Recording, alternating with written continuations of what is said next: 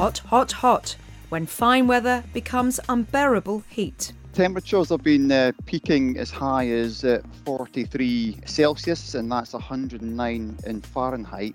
And rocking climate science at Glastonbury. I'm taking a tent. I've got the offer, I think, of a bed in the camper van should I need it. So we'll just we'll just see we'll just see what we'll see what happens. It's Friday, the 17th of June, and you're listening to Weather Snap from the Met Office.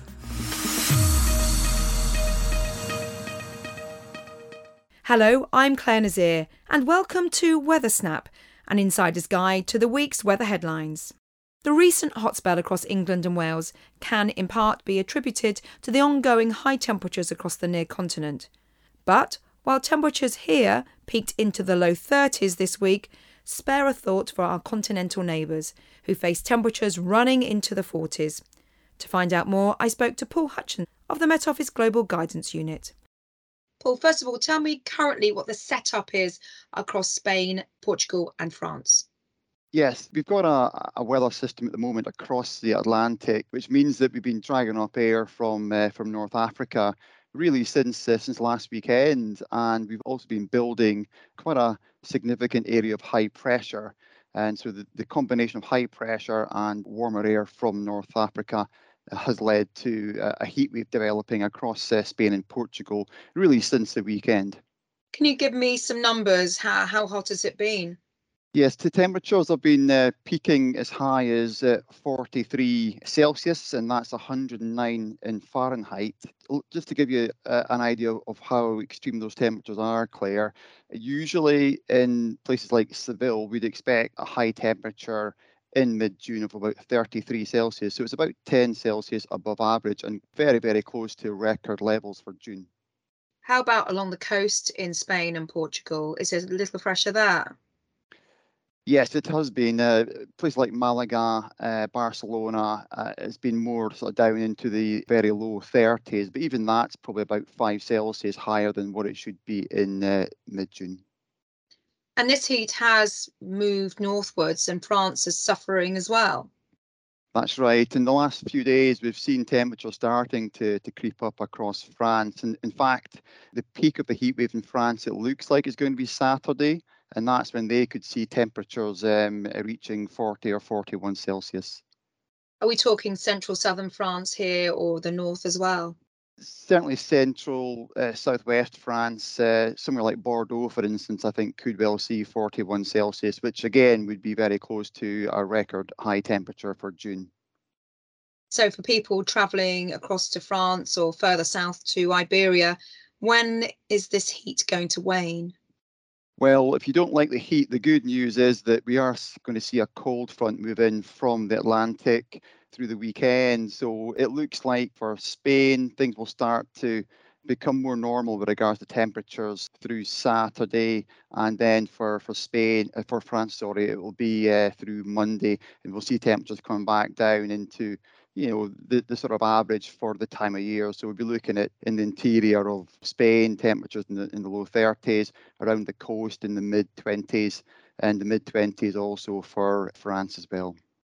Met Office Global Guidance Meteorologist Paul Hutchin. In other global weather news, red alerts are in force across northeast India, particularly Assam, Bhutan, together with parts of Bangladesh, Myanmar, and Nepal, where monsoon rains have intensified.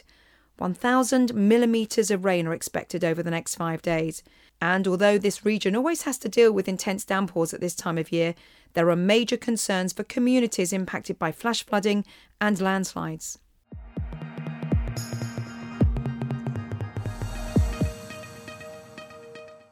Climate science over the past decade has become far more interdisciplinary, spilling over into the realms of finance, construction, agriculture, and the arts.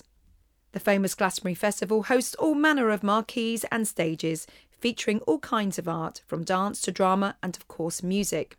After an extended hiatus due to COVID restrictions, Glastonbury is back, and this year's festival will include a team from the Met Office offering not only information on climate change, but a little music as well. Here's scientist and musician Matt Palmer. My name is Matt Palmer. I lead sea level research at the Met Office Hadley Centre, and I'm the guitar player, singer, and songwriter in the Matt Palmer Band. At this year's Glastonbury, there's a brand new Science Futures area which the Met Office is having quite a big role in. This new science area is in the Greenfields area. For the first time, we've got our own big top tent, which is called the Futurarium.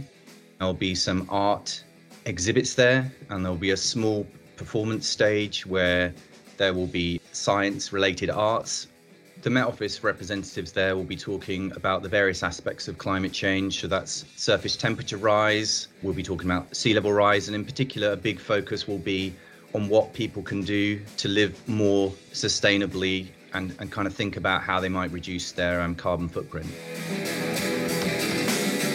The Matt Palmer Band started in September 2018, so it's quite a new venture during COVID, the lineup of the band has changed a bit because people move on, and obviously it's been a big change for lots of people living through COVID. And actually, now the entire band are either climate scientists or people with a climate background. Lines, How does climate and science feed into the music that we write? I think this has happened by osmosis to some extent. I've been working in sea level rise for a number of years now, and I guess it was on my mind when I started writing a song called The Flood. And there's also reference to sea level rise in our EP title, which is called A Rising Tide. And that's actually to do with the effect of sea level rise on tides and how it's kind of understood that the tides themselves might change as a result of sea level rise. Hello, brightness, my old friend. Where you been? Where you been? Where you been? Lost. It's an amazing opportunity to play at Glastonbury. I think uh, you know is every band's dream. Um, I think the other really exciting thing is, you know, merging my two kind of loves, science and music. I mean, I've been a musician probably longer than I've been a scientist, but obviously that's where my career took me.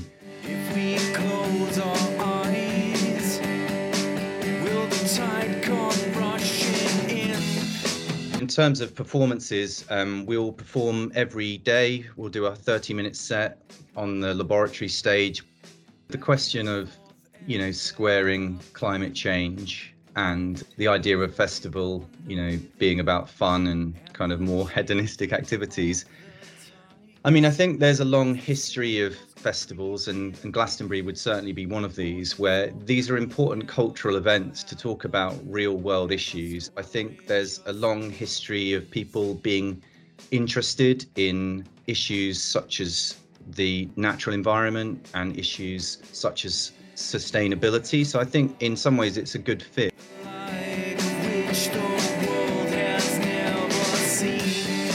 Taking a tent. Um, I've got the offer, I think, of a bed in the camper van should I need it. So we'll just we'll just see we'll just see what we'll see what happens. Am I ready for people to complain about the weather? Yes. Um, as a long-serving uh, staff member at the Met Office, I am well used to being uh, accused of being responsible for the weather. Um, hopefully, the forecast at this stage is looking quite good, so we might, you know, we might be lucky. It'd be great if it was, but even if it isn't, we'll have a fantastic time. It's going to be such an amazing experience and um, you know it'll, it'll just be so great to be there.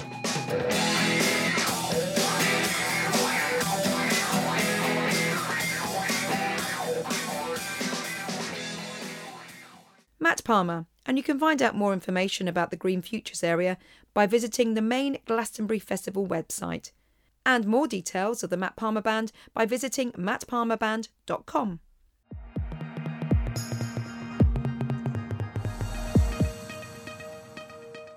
Well, I'm sure many thousands are braced for news of the potential weather at Glastonbury. Here with the details into next week, Aidan McGivern. No heatwave currently being signalled for Glastonbury, but the early signs are that it will be mostly dry. I wouldn't rule out a few showers occurring though, and it will be significantly cooler compared with the heat at the end of this week all areas turning cooler through the weekend. However, the far south coast of England likely to still be hot on Saturday. You could see 30 or 31 Celsius somewhere like Portsmouth or Southampton.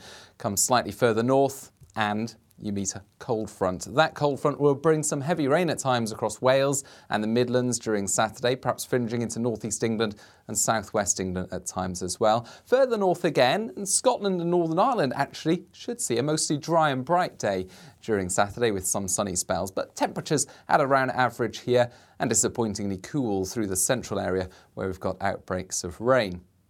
That front will move south during Saturday night to bring potentially some showers or thunderstorms to the southeast of England and again across southern coastal counties of England on Sunday. There will be some showery rain at times, perhaps a few rumbles of thunder as well drier and brighter further north. So for the rest of England, into Wales as well as southern Scotland, some decent sunny spells. But for northern Scotland, for parts of Northern Ireland, there will be a few showers around on Sunday, along with a cool breeze. And all areas will see those temperatures tumbling back to around average or slightly below for the time of year.